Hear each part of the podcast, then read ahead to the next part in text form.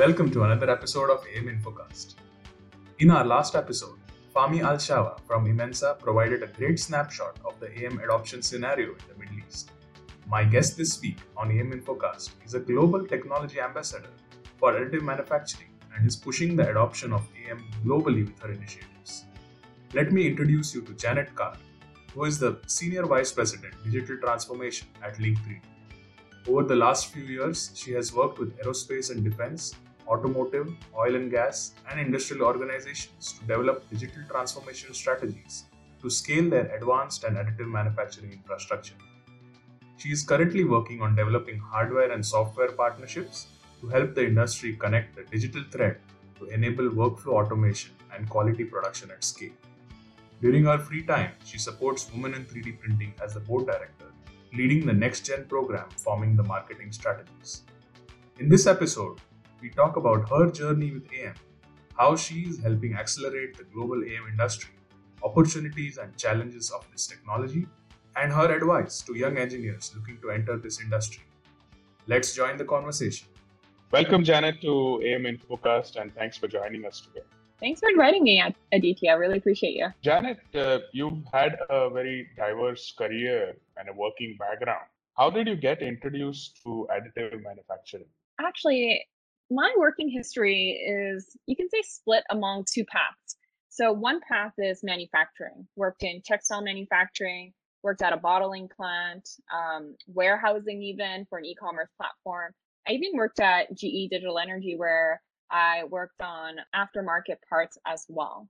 And through that experience, I learned a lot about, you know, the manual operations versus having a digitally enabled environment and how that could really mean the difference. And my other path that I've worked on is in the startup world. Worked at Silicon Valley, helped companies uh, enable their workflow software to be brought into different markets and really enable that go-to-market strategy for B two B businesses. And then after moving around from San Francisco, then to Hong Kong and actually Myanmar at one point, my husband and I actually decided, oh, where would we be best suited? So we looked at New York City. Um, and when we moved to New York City, I met my now C E O, Shane Fox, and he introduced three D printing.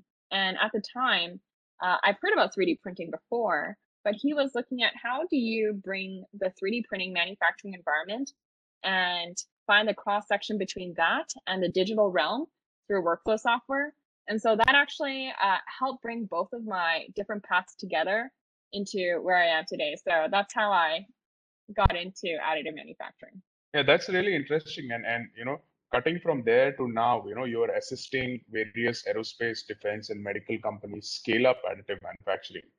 Can you share a bit about your journey in this industry? Yeah. So when Link three D actually started, we one of our, our first client was actually in the aerospace industry. And what was really interesting there is we learned uh, a lot about working with organizations, especially enterprises operating in highly regulated environments and all the challenges they face with cybersecurity, I T infrastructure, how to navigate their corporate ecosystem. Beyond that, how to champion additive manufacturing across their operations to increase adoption. And so through that experience, specifically for aerospace, defense, and medical sector, what are common themes we found is organizations, number one, are trying to enable their data traceability programs so that they can support their quality requirements, you know, and this is where digital can help. So enabling digital quality systems that can connect data for enabling process qualification or part qualification. We're talking about what kind of infrastructure can you use to store the data, generate the reports needed to provide insights, or even to adhere to the audit reports required, especially if you're I S O nine thousand one, A S ninety-one hundred certified. Beyond centralizing all the quality information, the C A D files, production parameter data, material information, lab results, or your N C Rs or CAPAs. So what we found is a lot of organizations are trying to provide that infrastructure to capture that data, whether it's for quality purpose or driving operational efficiency. And then number two, uh, we found that uh, one of the biggest challenges in, the, in these sectors, especially, is how do you provide secure data interoperability across the additive manufacturing corporate ecosystems? So what we found, especially here, is a lot of these organizations operate with different E R P systems, or in medical sector, uh, Epic's like a very popular solution. And all of these systems have infrastructure that require uh, a level of integration in order for you to integrate additive manufacturing into the overall supply chain. So these organizations, they've typically started their additive manufacturing operations in a silo. And then as they're growing, they're looking at how can they integrate their operations more with procurement, and digital solutions can help organizations overcome that, because you can now uh, look at how you can streamline the workflows across different uh, swim lanes in this case. And in terms of data operability at the shop floor side, a lot of organizations are looking at how can I have a end-to-end system that can help uh, streamline data across from beginning to end so that it is secure. So specifically for defense, you're looking at, you know, the data traceability. So, and then how can I maximize my machine utilization rates? When you're talking about defense as well, folks are looking at how can I ensure last mile security so that I know the parts that I'm printing are being met with the right specs. So this requires a lot of integrations between the machines, the specialized software systems that they use, so that you can create that end-to-end audit log and ensure that single source of truth. But if you take it a different area in terms of security and infrastructure requirements, oftentimes for defense and aerospace sector, they need to operate within the I T A R environment. How do you do that to um, have the right databases and the security policies put in place so that it enables all the data to interact efficiently in that environment? And then for the medical sector, you're looking at HIPAA requirements. How do you de-risk uh, putting your company and employees at risk when dealing with protecting patient data, and especially for hospitals supporting their patients? At what level do you need to have HIPAA compliance, or can you work around that with anonymized data? So there's a lot of interesting conversations to be had depending on the organization's operations and needs. And so when I look at our journey, or my journey into supporting these sectors, it's been really awesome working at Link three D because we work with a lot of trailblazers. So just today, I don't know if you saw this, Aditya, but um, we announced that we launched the A M Watch technology. So it's like our IoT platform to enable data inter interoperability across machine and workflow software. Um, and our customer, Sikorsky, which is a Lockheed Martin company, was talking about the benefits of how you can like pull the data off the, off the shop floor and really help guide making decisions. And then a couple of months ago, we actually had Doctor Morris from Mayo Clinic, and he was discussing how there's no turnkey solution to really enable patient care. And so together, we're working on building that. And what's really interesting about these two stories is, you know, these are not solutions that just come off the shelf. Additive manufacturing, whether it's like aerospace, defense, medical, or any other industry, it requires continuous collaboration amongst the community to keep pushing each other, keep pushing each other in terms of finding gaps, identify where there might be risk from human error or other types of potential issues, and then finding ways to close those gaps. And together, there's so many standards out there, there's so many industry organizations out there. For example, if we're talking about aerospace and the defense sector, America Makes has been doing such a great job providing a platform for organizations to connect and help close that.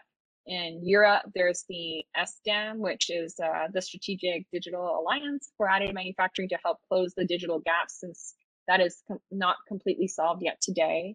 And what we found at uh, Link three D as well is, with the launch of the Japan Additive Manufacturing Meetup, it has helped provide a platform for people to start talking about the challenges they face and then share their knowledge so that they can leapfrog and hopefully not make the same mistakes as their predecessors, but learn from them so that they could also accelerate their adoption. So kind of like what you're doing at D T I, you're providing that platform for people to connect, share their insights, and, and learn from the Indian network and the global network as well. So I've been to a couple of um, conferences where Boeing has this beautiful graph about the digital twin and all the processes uh, in blocks to demonstrate what it takes to bring a part to market. Now, if you look at that graph, it was really interesting to see that the majority of those blocks actually are in the post-processing side. A lot of the cost resides in post-processing because of all the human labor required to do the depowdering, remove the supports, heat treatment, post-processing, finishing, Q C, what have you. And so one advantage that Asia might have is actually on the labor cost side, um, because labor is slightly less expensive, as we know. And so that could be a really interesting cost advantage. What do you think about that, Aditya? I agree with you, Janet. Uh, you know, while while the costs for material and, and, and the machine are going to be quite at par with, with, with Europe and other locations, uh, I think uh, the kind of manpower we have in India in terms of, uh, especially in India, I can speak for India, is skilled manpower in engineering and I T, which can easily be, be upskilled to, you know, be conversant with A M. I think that's that's an interesting thing which we have not really leveraged. And, you know, of course, with China as well, the scale of manpower, uh, which is present, I think, yes, definitely we provide that advantage on the manpower side. Yeah, most definitely. And on top of that, if we're talking about geography, the majority of the population of the world is actually in those two countries, right? Billions of people living there. So at the end of the day, will a lot of the prints be closer to the end users where, you know, industry is being built to support the population? So if that's the case, there's also an advantage on geography, right? You can cut back on supply chain costs, maybe even reduce carbon footprint and help us make this world a slightly more livable place. And so I think there might be something interesting there to explore. But on another note, I think a lot of Asian companies could leapfrog from the experiences of North America and Europe, because in North America and Europe, you've spent the last fifteen to twenty, thirty years investing in additive manufacturing, right? And so they have a lot of legacy systems, infrastructure that they have to work around and with. So what's the beauty about a, starting from scratch or starting from, you know, with less history is you can kind of develop a strategy with all these lessons learned.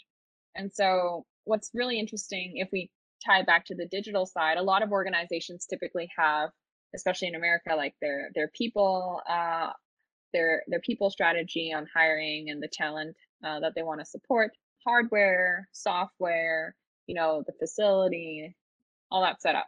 But oftentimes, digital is actually the last thing people think about, and it's it's um, too bad, because if you provide the digital infrastructure set up from the beginning, then as you grow, you don't have to think about moving your data systems again, retraining people on how to operate their day-to-day, and then you can grow and scale as well with your best practices and your history of information and experiences logged.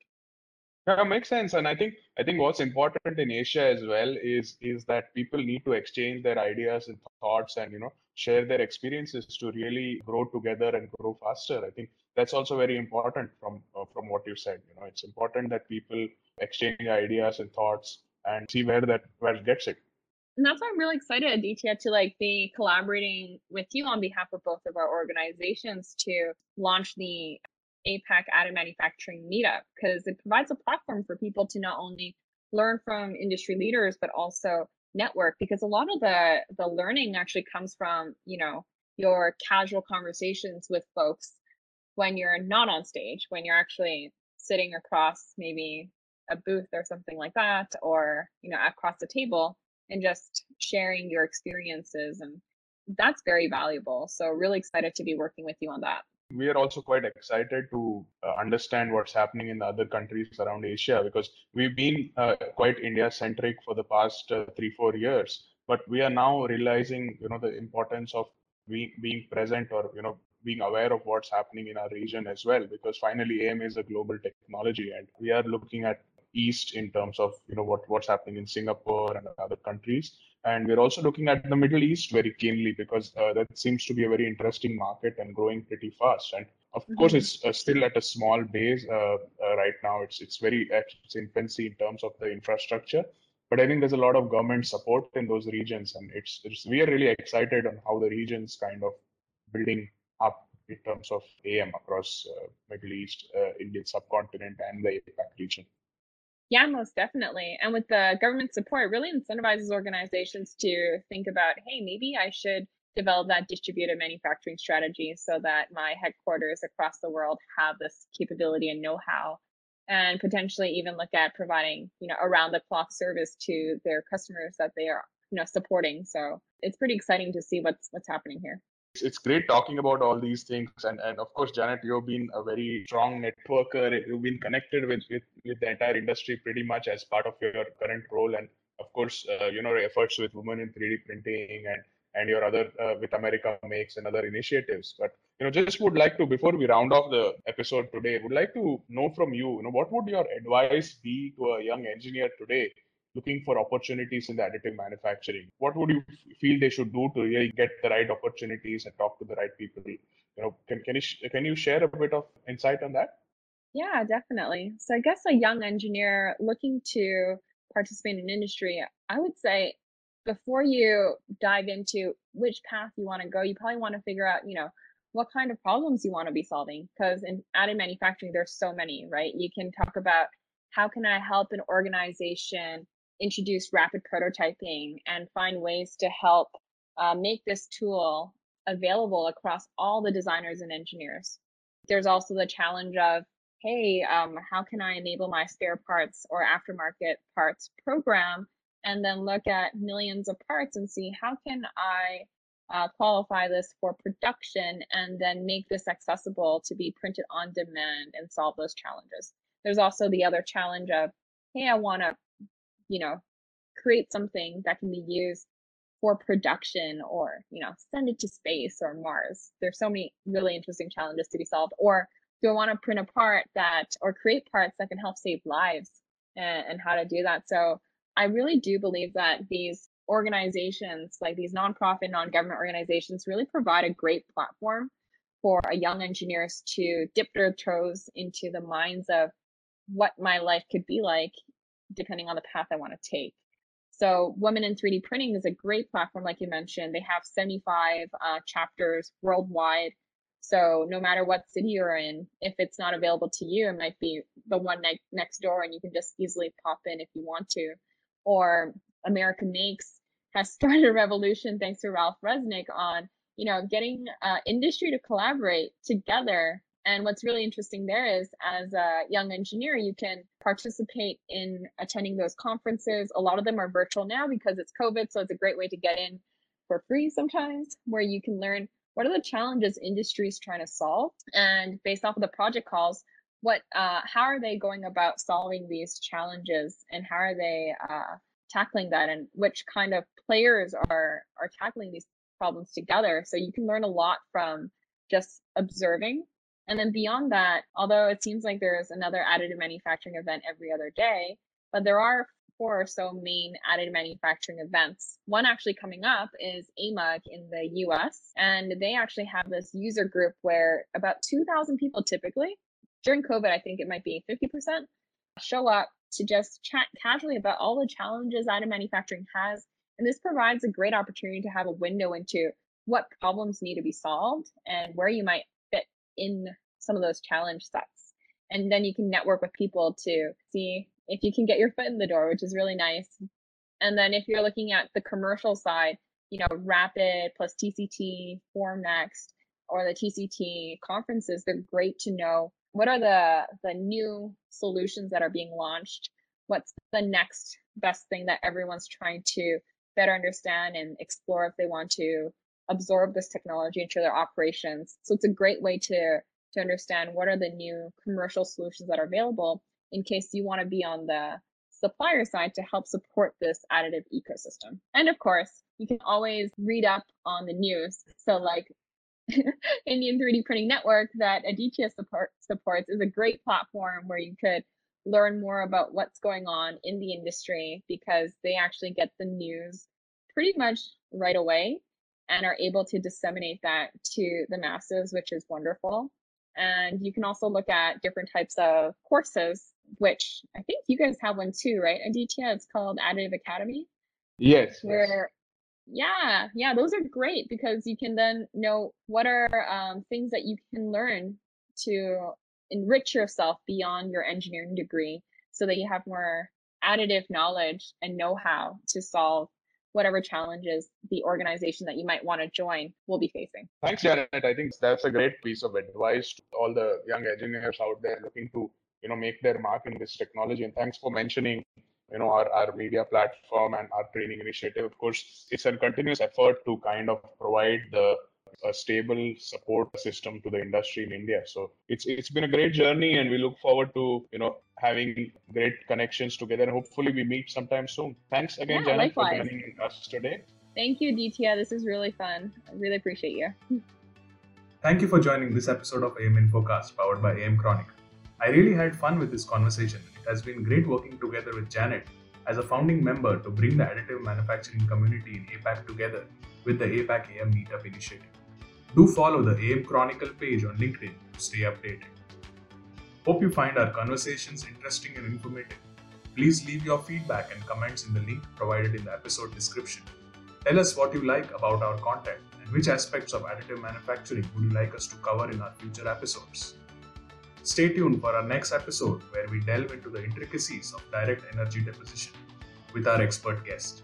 Until then, take care and stay safe.